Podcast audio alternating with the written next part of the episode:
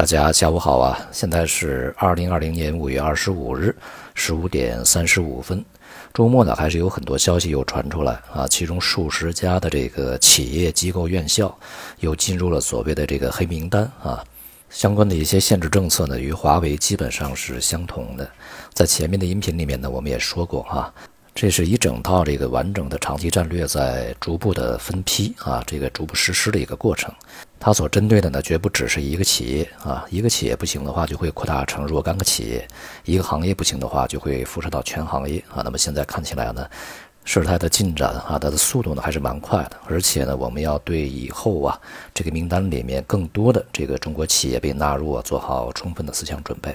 今天呢，国内金融市场啊表现相当的沉闷 ，A 股呢在全天都是处在一个相当狭窄的一个范围内波动啊，而且成交量呢也是非常低，不到五千亿，这也是在今年以来吧最低的一个成交量了。个股涨跌互半啊，盘中这个有所反弹的也都是一些防御板块啊，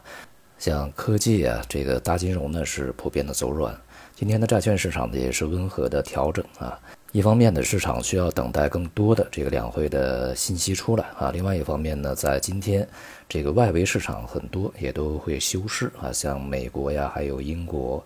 欧洲啊啊一些这个股市还有商品市场啊，在今天都不开盘，或者是提前收市，所以呢，整个市场的这个交投气氛并不活跃，整体的气氛呢还是相对比较谨慎。那么今天的这个震荡呢，也是显示出一个相对啊这个弱势的整体状态。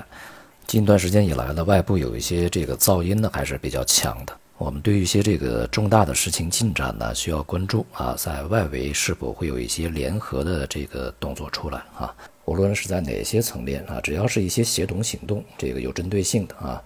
并且呢能够起到一些实际效果的这些这个举动啊拿出来呢，就会在当前的整个市场里面啊，制造一个非常之紧张的气氛。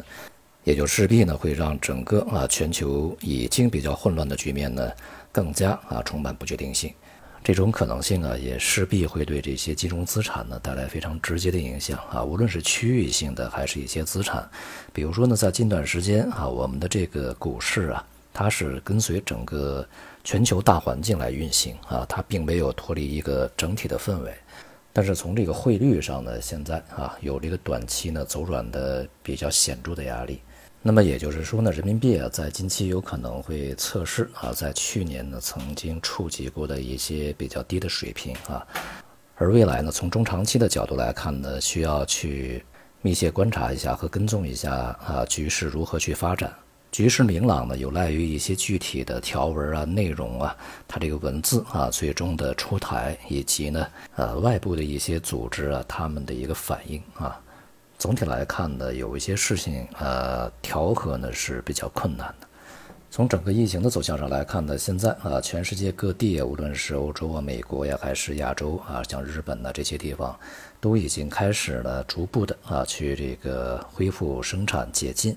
呃，但是同时呢也伴随着一些这个疫情数字的反弹回升。各种因素交织在一起啊，加上有一些经济的刺激政策呀，迟迟无法出台啊，难产，也导致呢非常多的企业现在面临很大的一个困难啊。这周呢也有像中国呀，还有其他一些国家非常重要的一些数据来公布啊，我们要看一下呢，是否在前期啊一度出现的一些反弹呢、企稳呢，是否能够这个持续下去啊，这一点还是非常重要的啊。预计呢在过程中啊会有比较多的这个反复，而且呢反复的程度呢也会比较大一些。总的来看啊，近期的市场呢显示出来是一种蕴藏着紧张情绪的沉闷状态，而伴随着在前期啊关键这个水平之下的一些抛压涌现啊，以及呢市场的明显的一个回落啊，在五月份剩余的时间以及六月份呢，整个市场的气氛呢已经实质的转淡啊。值得再次强调的是啊，我们一定要关注一些长期局面的变化，这些长期变化呢可能会在近一段时间呢以一种比较激烈的形式表现出来啊。这种变化呢主要是在之前我们所感受到的一种口头上的压力呢逐步啊会演化成一些实际行动。好，今天就到这里，谢谢大家。